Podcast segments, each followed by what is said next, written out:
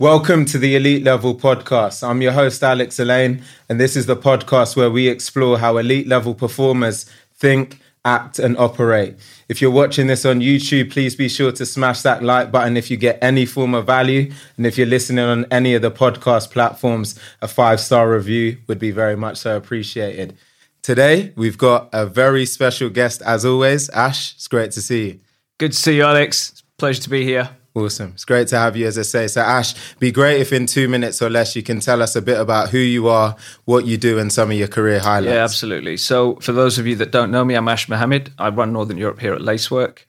Alex and I work together. That's that's no secret um, for anybody that follows the company. Been with the business since January of, of 2021. You know, as, as one of the first people on the ground, together with my my colleague Philippe. And yeah, we've you know we've scaled aggressively in the last year, as you know, Alex. You joined around April time, wasn't it? May, May, July. June, July. Okay, can't can't keep track now, you know.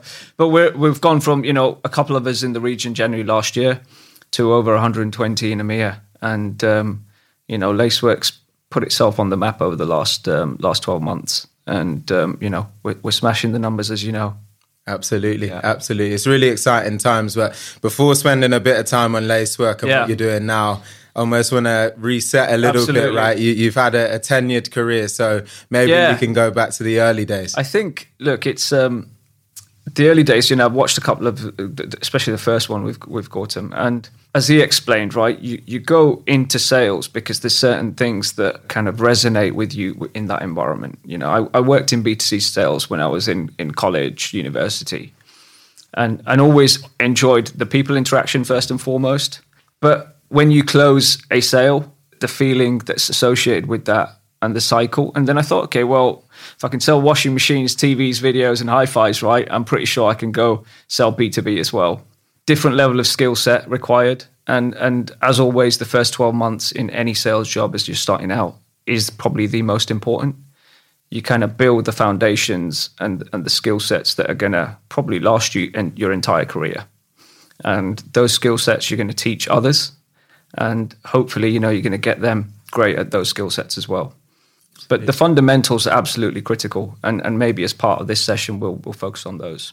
Yeah. But you know, I started my career in the channel, and the channel's hard, man. It's you know, there's three or four thousand channel partners in the UK. You know, in various guises, different sizes, from from the computer centers and the Softcats to the likes of MBA, who who you know we partner with as well. But having a grounding there and getting in that competitive environment. You know, it's not like Lacework where there's probably five or six other competitors.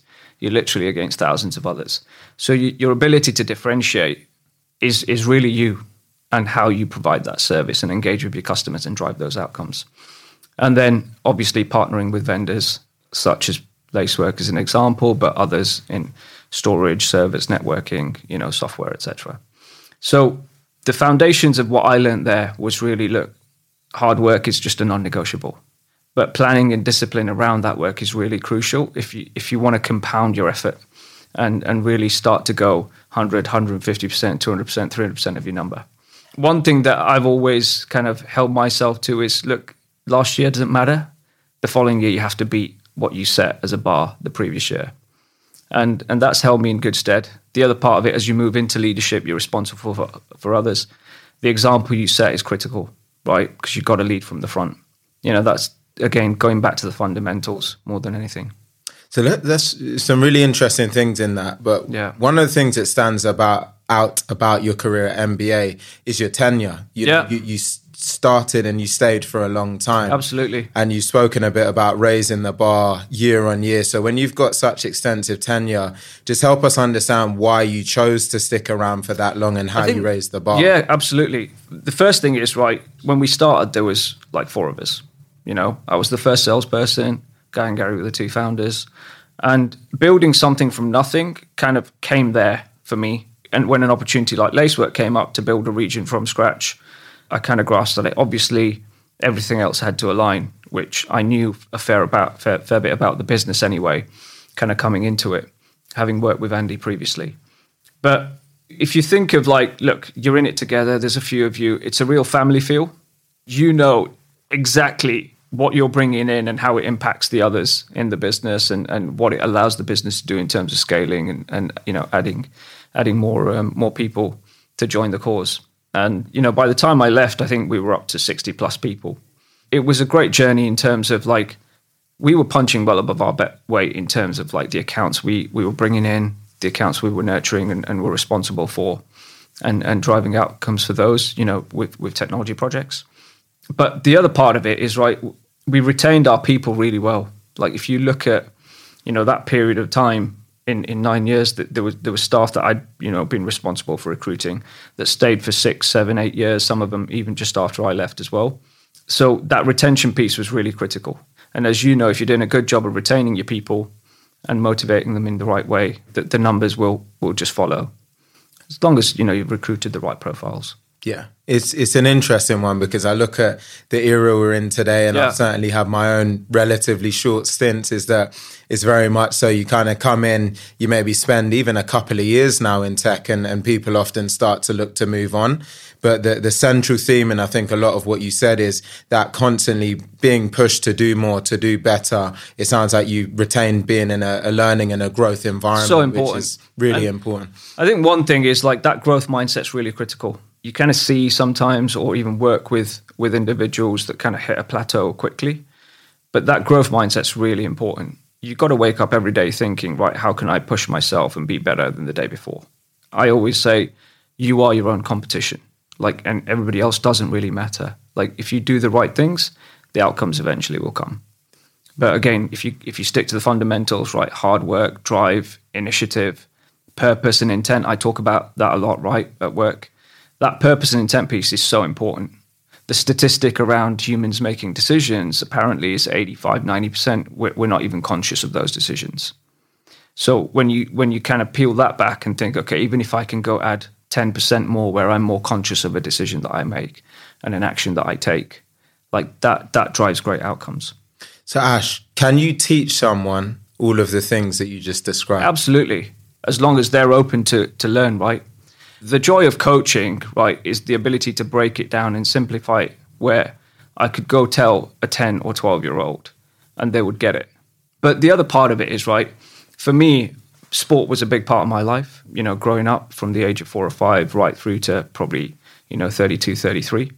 But when you're young, you, you kind of build these characteristics and traits and behaviors that translate very well. You know, a sporting environment translates very well to a sales environment high pace, right? You're learning new things all the time.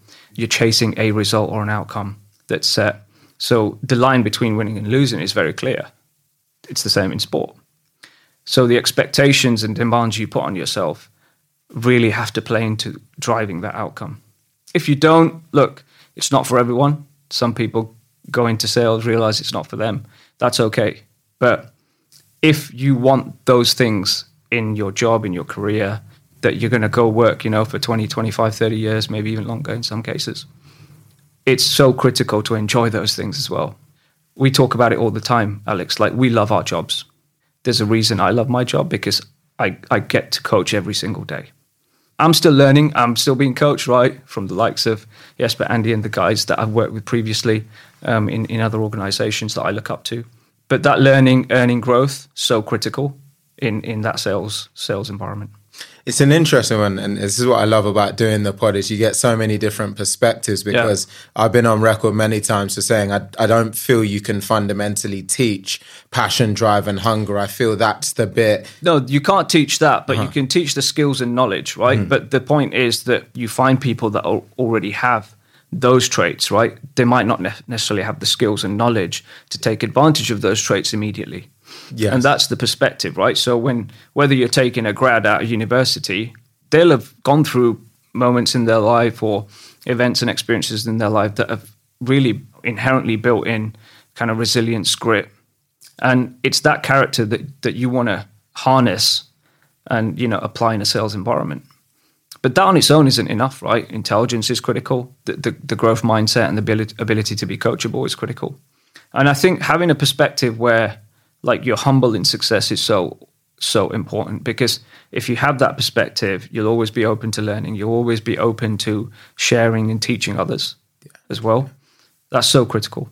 So a, a, pivot topic I'm curious to expand on is we, we had a conversation not that long ago, a bit about just burnout, right? Yeah. And the pace that is sometimes required to Yeah. be able to scale a company, certainly like the experience we're having right now. So just help us understand your perspective on how do you balance this level of pace and intensity while actually at the same time being able to sustain that over an extended period of time? Great question, and and a big part of just leading, not necessarily leading others, leading yourself as well, is if you want to operate at a certain level, and this isn't, you know, it, your podcast is is is named elite level. So let's let's say you want to aspire and then execute at that level. It's so critical to manage your energy. You know, you you read about, study any professional athletes at the top of their game for a you know dominant period of time. They manage their energy levels so well. The rest, the recuperation, all of that, the, the ability to to kind of get in the zone mentally, that plays a big part. The example I always use, right, in in the Premier League, there's 20 teams. From a fitness, power, speed perspective, strength, etc.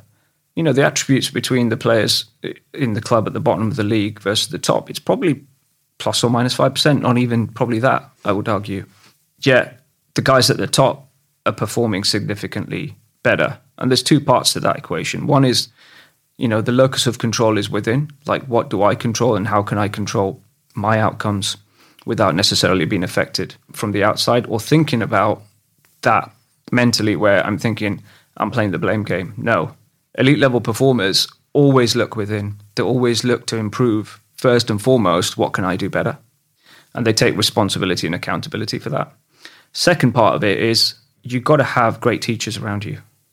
That's so important just throughout life in general, but especially also in a professional environment. If you really want to kind of fulfill your potential, get to the top of your game, you've got to go find the best teachers. I've had the pleasure of, of kind of going through that period, you know, probably seven years ago as I left the channel. I, I was good, I was executing, but I was probably unconsciously competent in many ways. As I learned more about the software industry, understood John and, and what he created as a legacy from PTC onwards, you know, I was like, I need to I need to go get in with that crowd and learn from the best. And and you know, the first probably 18 months that I spent at Fuse was again another great learning period for me. We executed well, but I was just a sponge taking everything in. A lot of stuff that I was doing prior to that period, you know, I was still performing well at. I was like, ah, that's why that's why I was doing that well, or that's why you know I was making sales. So to get conscious around what you're doing well is so important as well. And so when you do that, that's when it unlocks your ability to then go teach others as well. Obviously, applying it over and over and and and benefiting benefiting from that success is also crucial. Yeah, there's some real gems in that, Ash. And, you know, I think a lot about the decisions I've made, certainly recently coming on board at Lacework and more. And a big part of that was the leadership and who would I be surrounded by. You know, I often have that saying of, of lions walk amongst other lions, right? And you want to walk amongst the best, but also learn from the best. So for anyone who's not clear, John McMahon, really, we could say a software sales legend, board member at many of the most successful companies out there and the impact that he's been able to drive through his playbook on organizations has really set the stage for organizations going out and achieving remarkable things. Yeah, I mean, the success John had at PTC, BladeLogic, BMC, right? It's it's documented significantly already. But I think his biggest legacy are the leaders that he created. You know, if you if you look around, there's 25, 30 organizations where the CROs that at some point worked, you know, with directly for John some of those organizations are now household names, you know, in terms of the, the companies that, that they've become. At Fuse, I had the pleasure of learning from three of those guys, you know, directly. They're all CROs at different companies, working with one of them now. I think they boil it down to a, a simplicity that if, if you trust the process, you apply that process, you commit to it with hard work, you know, drive, intelligence, and coachability around that process, it's very, very unlikely you're not going to win and you're not going to execute and perform at a high level. And it's the, the, the, principles of success, it doesn't matter what field you're in, are fairly common, whether you're in sport, etc., right? If you learn the tactics of your team, you take on what, you, what your coaches tell you, you continuously learn and adapt to environments and situations. But the foundations of your character in terms of work ethic, drive, passion, you know, creativity, all of those good things are consistent and you're disciplined around what you do, you're going to go crush it. You might have a bad period, right? Everybody does. That's just natural because n- nobody is perfect. You can aspire to be perfect. But committing to a process like that allows you to de risk, allows you to excel and find routes. And we, we're talking about FY23 planning, right? Monday morning session when we get back into the office, Alex, will be on how you purposefully go drive X percentage overachievement on, on your quota. First and foremost, you've got to manifest it. You've got to think and you've got to think and act and operate already believing that that's what you're going to go and execute. So, again, if you study the most successful athletes, visualization is a big part of what they do in terms of their mental operating model. And they just don't believe that they're going to fail. And that translates subconsciously and eventually consciously into everything that you do. You know, I'm a, I'm a bit of a sucker for all of this uh, this type of mindset talk. I've always been a big fan of it and, and found it a massive part of certainly my own success today. I, I want to switch gears slightly as to just revisit your career a little bit, right? Yeah maybe back to your fuse days as you spoke about. Help us understand a bit more about what helped you perform at a rep level and when you really knew you were ready to transition to being a leader. So there's there's almost an impatience nowadays of ICs going into leadership and then going to second line and third line, right? First and foremost, and I believe in this even before I was kind of taught it from like Andy and Cedric and, and, and Luca at Fuse you've got to master your craft in the role that you're in. And by that, by that I mean, you know, consistently over deliver and execute, where what you're doing becomes kind of muscle memory. You kind of go from, you know, conscious competence to almost auto competence and, and execution. And once you have that, you know, right, you get anybody in a room, you can probably articulate exactly why, down to detail, what you're doing how you're doing it, and why it's driving the outcomes that it that it is. That comes just from ex- one experience, but again, you've got to learn things the right way. There's no point running 100 miles per hour in the wrong direction. The direction's got to be right. The energy and effort behind that direction and your movement's got to be right as well. So that's why I say you got to go find the best people to go learn from. And luckily, you know, as the sales profession has evolved, particularly over the last, you know, 10, 15 years, that there's a lot of great leaders out there, a lot of great coaches and mentors that I think this generation of ICs will accelerate their careers probably, you know, one and a half, two X as a result of of that learning because it's it's become so conscious. And I think in that, people have to also think about actually pursuing being a little bit uncomfortable. Yeah. I know that, you know, sometimes you hear about certain organizations or playbooks or whatever the case is, and people might think, actually, I'm quite comfortable where I am. And it's sometimes having that mindset to say, actually, I, I, I, need to push myself. I need to test myself. I need to understand what it's like not only to study the other side, but live in and operate in the other side. And I know that's certainly been a, a phenomenal experience, certainly for me, being able to be a part of an organization that just plays at a higher level. Yeah, look, that's so critical because knowing is not enough. If you're a footballer, knowing how to shoot in the top right hand corner from a free kick isn't enough. Like most of them probably know how to do it. Execution is just as critical because when you're in the moment and you've got to perform, like you've got to step up and deliver. So knowing, as I say, you know, knowledge is great, but it's only useful when you use it. The using is in the execution and, and the day to day operating rhythm that you have in your respective role, whether you're an IC, whether you're a first or second line leader, doesn't matter. But that's where the learning happens truly, right? You can sit in a classroom all day long and, and learn theory, but you probably only pick up 20, 25% of it. It's only when you apply it and you really get into the nuts and bolts of that situation and applying certain principles of, of selling or presenting or whatever it is, messaging. That's where you truly find out, right? How much have I absorbed? How well have I executed it? What feedback have I got? And getting into that depth around coaching is so critical so any my advice to any IC out there, if you're not getting that level of coaching, go get yourself into an environment where you know you're going to get that level of coaching. It's a good point. It's a good point. Ash, you, you mentioned selling principles, and there's a statement I feel you're you're famed for a little bit, which is slow down to speed up. Yeah. And I just want you to explain what you mean by that and when you leverage it. Yeah, I mean, look, first of all, that's not my statement, right? There's there's probably John, maybe even before John, right? That that statement's been running. So I was just taught it by others. But fundamentally, 100% back that. Again, when I was probably unconsciously competent, I used to do that anyway. I think when you're in a, a seller buyer situation, in reality, you should never be selling. And what I mean by that is all you're taking a customer through is getting to a decision around outcomes that they're trying to drive and a solution that's going to help them do that. Your job is just to facilitate an environment where you're asking the right questions to help the customer or the buyer get to that decision. Sometimes it's not going to be easy because the buyers don't know what they want. But you've got to be constantly challenging them to help them go through that thought process. With some buyers, it's very easy because you know they'll be open and transparent.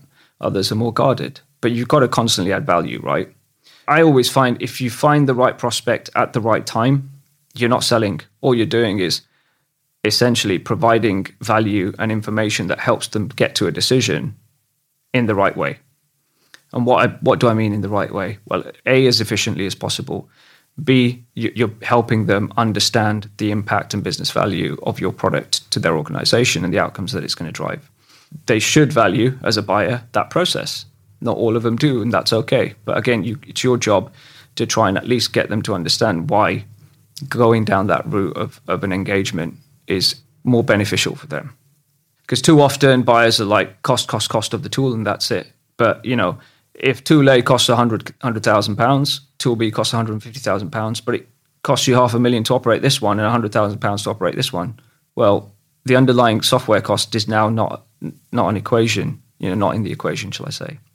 So it's it's our job as educators, as facilitators, as value add, added people to make that invisible visible to the buyer. And we do that obviously through other examples of customers where we've done that and, and really our value proposition.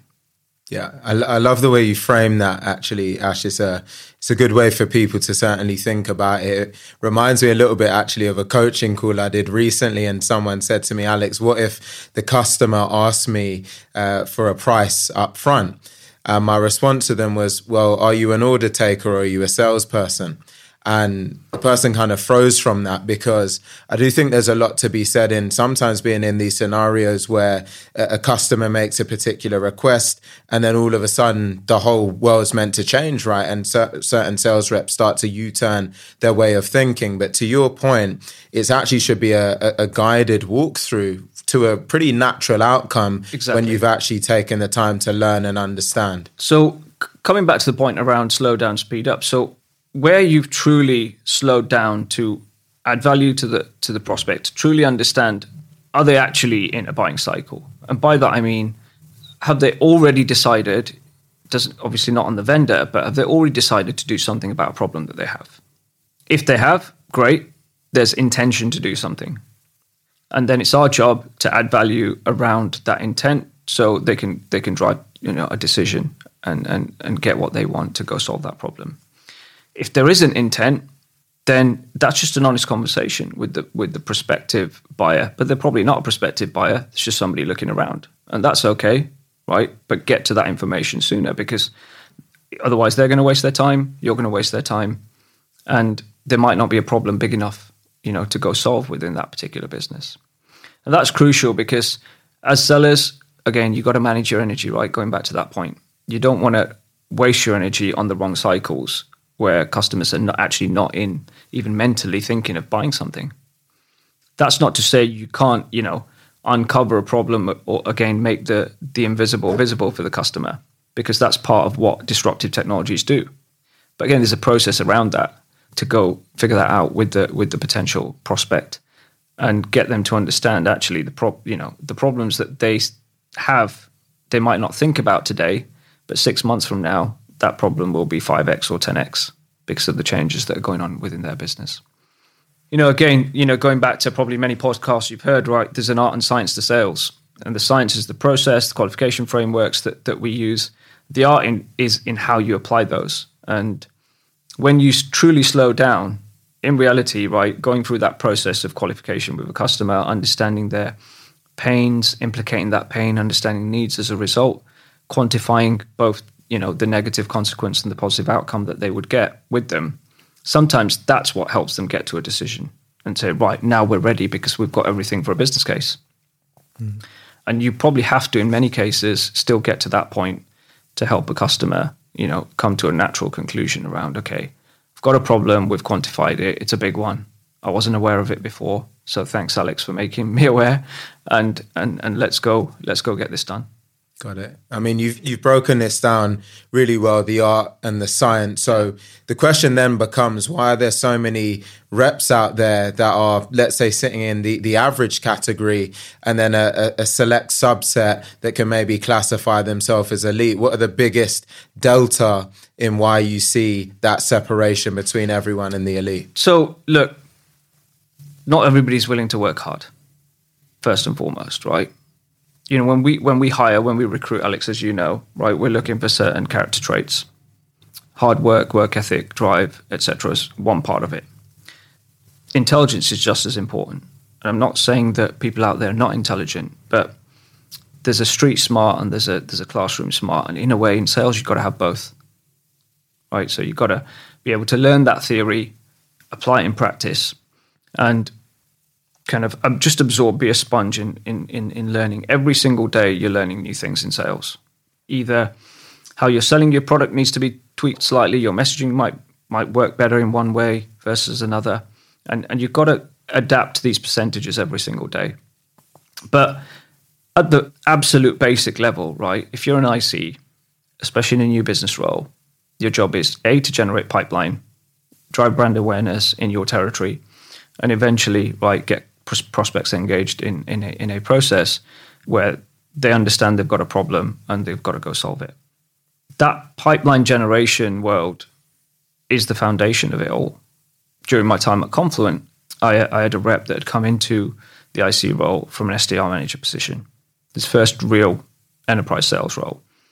Second day, he asked me, Ash, like, how do I go hit 200% my number? All I said was just go be a world class SDR for the next few months, right? I'll teach you how to sell. I'll I'll be on sales cycles with you. I'll be in the trenches. That individual finished 2020 as worldwide number one in his first full year in sales, roughly doing 490%. But what he did really, really well was just the basics. Drove a bunch of pipeline. And coming into 2020, he had like just a huge amount of pipeline which which is great. But he was just super coachable, worked phenomenally hard. If you kind of understood his background and, and what he'd come through through his childhood and, and growing up, me and you would, would think, wow, the amount of grit and, and resilience that that must have built in him as a young boy, young teenager. But let's just say it was a world away from how we live over here, right? You know, he didn't come to the UK until it was it was 12, 13. But that kid inspired me you know, in on his journey in terms of like we got to take inspiration from each other. It's not always that you take inspiration from leaders, right? I say to you, on a given quarter, I think it was end of Q3, Phil Phil's performance was inspirational, and I'm sure we'll have many of those examples. But you got to take inspiration from each other. Like say, you, you use the the phrase "lions run with lions" or "wolves run with wolves." Right? You got to look around and be inspired by your team, whether it's your peers, whether it's your leaders, whether it's you know the SDRs that you're working with that's where you also, as as a team sport, kind of high performance continues to to kind of be the bar and the benchmark where you're looking around and everybody's like aspiring to that to that level. Yeah, it's um, it's it's an interesting one, right? Because I think it goes back to that point around actively seeking out. Sometimes what m- some people might find is quite uncomfortable, right? When you're amongst a team where everyone's hungry, everyone's going after it, for some that can be quite intimidating. But your point around pipeline generation, that that seems to be certainly the flavor of the month and, and very topical in a lot of organizations that need to grow.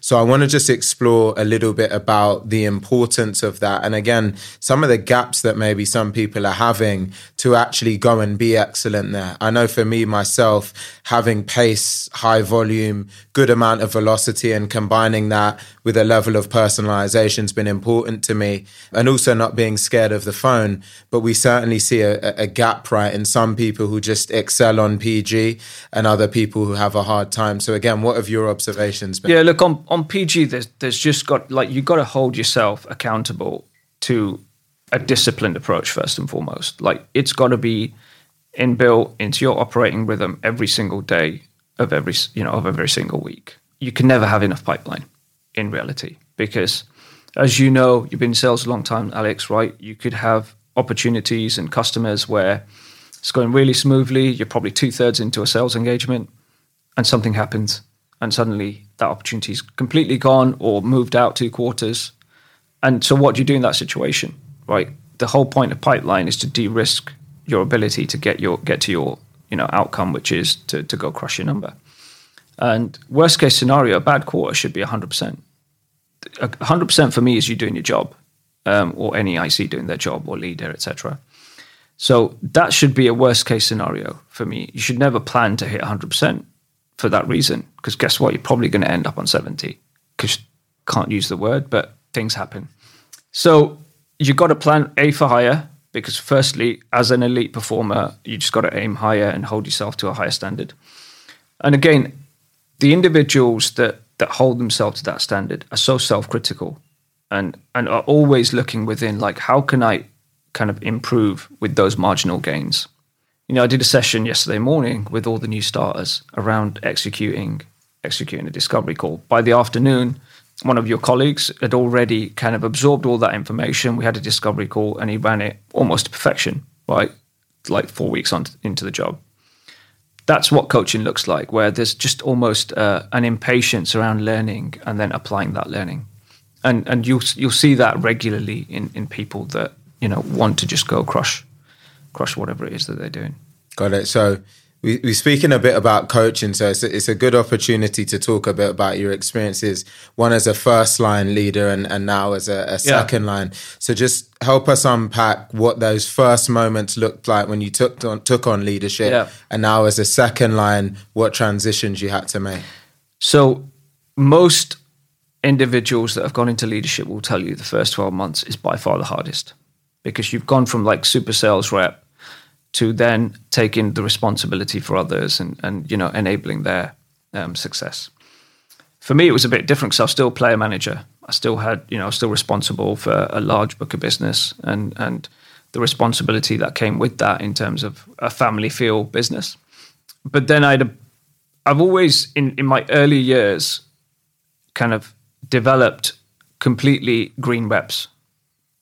One, it's harder because they don't know but in a way, it's also easier because they've not got pre knowledge that might be the wrong knowledge in terms of how to go sell and how to go operate. So they are complete sponges in terms of learning. As lo- again, as long as you've recruited for the right character traits, it's more intense in terms of what you have to coach and and the coaching conversations. Like every conversation is a coaching conversation when when you take on the responsibility of graduates coming into the business uh, or somebody in their first sales role. I love that because that works two ways. You know, they're learning, but you're you're honing your skills every single day. And if you're doing it more regularly, let's say you've got five grads you're trying to coach, and you're doing that every single day for three months versus one grad, you could argue you're going to accelerate your skill level as well, four or five x. So that intensity around coaching is just as important because, right, they're they're there to learn. It's probably their first job when you start to see the outcomes of that coaching in terms of them picking up the phone or them closing their first deals, it's just so satisfying. A big reason people, you know, should move into leadership is because they want the responsibility of enabling other people and enabling their careers and their success. And when you get into that mindset of like, right, I'm here to serve others and and to fulfill, you know, their ambitions, help help them fulfill their ambitions, and you see evidence of that, it, it's truly satisfying. Now it's just, you know, another step, right? I've got leaders, got to enable them and their success as well. Some are experienced, some are not. Again, experience could be the wrong experience, right? You could be enabled in things completely the wrong way. So sometimes you have that challenge of getting them to unlearn things, bind to, right what is truly the, the right way. And I think one thing around for those of us that have worked in, you know, the McMahon playbook for a while, it, it's one of those things that you don't see yourself operating any differently. That's not to say you don't need to be agile and flexible in certain scenarios, but in reality, right, there's no better way of approaching sales because it focuses so much on the fundamentals. That's true. That's very true. I, I, I want to explore this leadership topic a little bit more Yeah. because I've, I guess, had many leaders. I've been a leader, uh, had mentees, and, and played all of these different roles. And I think having that genuine care for a lot of the people that I've been able to play some kind of role in their success um, has been a big part of it. But one of the themes is sometimes just the intensity from which you actually operate or, or, or manage by. So what I want to understand from you is how how much emphasis do you put on being quite a intense leader versus being a leader that's maybe uh, some people might describe as diplomatic or a little bit lighter touch in their approach. How do you strike that balance to get the most out of people? So, again, right, if you think, I'm going to talk, so I support Liverpool Football Club, Boo. right? I absolutely love Jurgen Klopp. If you look at the stats just around like how much a team runs, Liverpool currently sat second in the Premier League. They're typically first or second on that statistic. Just running. That level of intensity is required if you want to operate at high level. I'm using an analogy here. So that pace and urgency is so critical. Again, if you think of learning curves, if you're a rep that does twice as many meetings as the next person, you're probably going to learn arguably twice as much. Let's even if it's 50%, let's say, but you're going to learn more. If you're in the right environment with the right people around you, the right leaders coaching you the right way, again, you're going to get twice as much coaching and feedback, etc. So if you want to aspire to a level of high performance, why wouldn't you want to operate with that level of intensity and pace? It's almost contradictory to say, well, I want to operate at a high level, but then say, well, I'm just hitting my basic leading indicators. Don't get me wrong, the the numbers are important and, and our leading indicators that we use are important, but generally if if you're driven in the right way, you want to drive outcomes for yourself, whether it's you know over a medium uh, kind of phase of time or longer, you've got to squeeze as much pos- as much as possible in there, right? I think I shared Mike Spicer's blog with you, right? The, the time value of time, a huge believer in that, and in a way, I came into the software world a little bit later, right? I was like you know almost mid thirties, and I thought, okay, well, I've got to just make the most of the opportunities that are in front of me. So I just went at a pace and an urgency, which I know the guys around me expected anyway, but that's how I was just wired. It was probably easier for me to just automatically ad- adjust to that pace. But it also tied into, right, where do I want to take my career? In what time frame? A question I always ask people is like, where, you know, what do you want to do and where do you want to go to eventually? I never ask what do you want to do in five years because I've seen people do it in two or three. And then equally, I've seen people take 10 or 15 years to get to that stage. Right. That's not just everybody's journey is different. I get that. But I just think if you're purposeful around that intensity and pace, you can drive outcomes for yourself and accelerate those outcomes much, much faster. It's an interesting one because I was recently watching a documentary from Chris Eubank. Actually, Yeah. I'm a big uh, combat sports fan, and one thing he was saying when people ask him about how he became as successful as he did was he said for him it was quite simple because he looked at other fighters who were going out doing one run at 5 a.m. and doing one set of training at 3 p.m. and he thought, well, if I double that output, logic tells me I'll probably be twice as good. And he took that mindset and literally did it that way. And of course, as we know, had a phenomenally successful career. So I think some of the principles play into what you've said. Ash, I have a couple of other things uh, I think we, we may have to think about a part two here. I want to talk a bit about when you're speaking about the intensity and, and, and the pace that you're going through to, to go through this build process, you of course chose Lacework for for the next step in your journey and i think it's fair to say we are moving at a certain pace and level of intensity but help us understand why you chose Lacework and what your reflections have been over the last year uh, with within the organization Yeah, look, you know, I kept in touch with Andy kind of from from the time that, that he left Fuze. He was at another organization in, in between as well. When he landed at Lacework, I was at Confluent and, you know, Lacework was still a small organization. So when Sutter Hill reached out to me saying, look, Andy, Andy would like a discussion, he's asked us to reach out. firstly out of respect for him, you know, I had the had the call, but I'd already, you know, I was already aware what what Lacework did, the market they were going after. I knew John had joined the board at the same time Andy had become president. During my discussions with Andy, a few things kind of came to light that you wouldn't be able to find from publicly available information. But I had an insight into that market because I was already selling into DevOps at Confluent with, with, with my team. And Confluent was was a great step. It was the first company that, that I kind of worked for that was product led. You know, the, the founders created Apache Kafka and, and, and were really accelerating revenue there. But if you looked at kind of the go to market aspects, I still felt that there were some gaps because it was product led in a way that made selling a little bit easier. The challenge I took on there was to go drive Confluent Cloud as as a pivot within that business as it was moving from an on-prem perpetual license model to to, to as as a service with cloud. We were very successful doing that, especially in you know digital native, cloud native organizations. We, we landed a couple of you know seven figure deals in, in the seven quarters I was there, but you know we went from doing two or three million on Confluent Cloud to by the time I left, we were we were doing roughly sixty, and and my region was responsible for about 20 25 percent of, of that that scale which was, you know, it was great to get on the CV, good learning curve. What I felt was missing was did I feel the entire go to market organization was operating, acting, and behaving in the same way to go drive those outcomes? Uh, I think in pockets we were doing really good, and especially in EMEA. So I decided when Andy reached out, right, you know, I kind of missed missed that, right, where I knew top down, everybody was just on it. The playbook was consistent how we were selling, how we were differentiating, how we were adding value for our customers, and, and driving great outcomes. So that was one one reason why. Right. The other was like as you looked into the cloud security market, I just felt from a product standpoint, like Lacework were in pole position. As long as they didn't kind of slow down on the innovation side, that the product will be in the you know top one or two in that category. So that was a big tick. But the but the bigger reason for me what makes a business truly is the leadership. And having spoken to Andy a few times and then actually committed to the process, spoke to Dan, who was the CEO at the time, and, and my final interview was with John, uh, which was a great discussion. I was, you know, my mind was made up anyway at that point. And then it's like, okay, what are my personal goals? And, and ultimately, how does this align to, align to that as well? And the ability to, again, take the next level in terms of learning, enablement, skill, knowledge, as well as make a bigger impact on a bigger team and, and grow something from nothing. That was a great challenge. You know, I'm a big believer, and those of you that have seen the series, The Playbook on Netflix, right?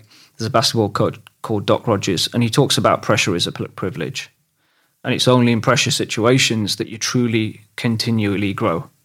So you've got to take yourself out of those comfort situations, get yourself into those uncomfortable situations or pressure situations, and really own that pressure to to fuel your growth. So I thought this was a great opportunity again to to to, to go do that. Having fun so far. Fantastic. That's, you know, as you know, we've had a phenomenal FY22, and um, I'm sure we'll go crush it. Absolutely. In FY23 as well. It's great to hear this story, uh, Ash, and I think a lot of it plays into similar motivations that, that I had coming in as well. Leadership, being in that environment, being a part of a, a truly legacy driven uh, story. And this is my first time being a part of an organization that, uh, just for clarity, Andy Byron, president and CEO at, at Lacework. And you can certainly see the culture top down is, is truly something special. And so working with you and the wider team is. Funnily enough, you know, John asked me in my interview, and or, or we kind of in conversation mentioned it, right? A big believer because I, I feel that you got to wake up with your feet hitting the ground, ready to attack your day. And if you're not, there's something missing, right? Not everybody has the the privilege of working and and you know um, operating in roles and jobs that they absolutely love. We have that privilege, so if you don't make the most of that, it's it's on you, it's on us, right? So things don't always go to plan, but at least if you can look in the mirror and say, I did my everything in any given scenario and, and left it all on the field, metaphorically speaking, then that's all anybody can ask of you. That aside, I think the continuous learning is is just non you know for me it's non-stop you know that that culture of performance and learning is is is combined and it's why I always you know put a big emphasis on on the enablement side of things alongside you know the execution. Ash, I have one last question for you. As you may have heard if you if you heard the first episode, if you're talking to that very person out there right now who wants to go from where they are in their career to elite, what would your number one piece of advice be to them? Number one piece of advice: first of all, have a plan, and then go after that plan with purpose and intent. The key to building a plan, though, is you've got to go speak to people that have probably been there and done that. So don't try and build that plan on your own. Get the advice of others, get the advice of people that have trodden that path before. And um, that really helps kind of, you know, really nail that plan down. But the purpose and intent piece is so critical. Like every career move you make, as there's got to be strong reasons behind it, not just because oh, I need a job and I'm going to take a job when you get a few years within sales, you're typically on good money, and especially if you've done well. And more often than not, you have a lot more choice than you think you have. But you've got to be purposeful around the decisions that you make and the career choices that you make because that decision can, can have a lasting impact on your life. It's a great, great final word. And Ash, we're delighted that the Elite Level podcast will forever hold the mantle of, of your first ever podcast. So appreciate Well, appreciate it, Alex. And, and thanks for having me on. Absolute pleasure guys and girls appreciate you listening in. If you're watching this on youtube please be sure to make sure that you smash that like button commented share and subscribed. And again if you're listening on any podcast platforms please make sure you leave a five star review and share any of your feedback. I hope you enjoyed today. Be sure to tune in for the next one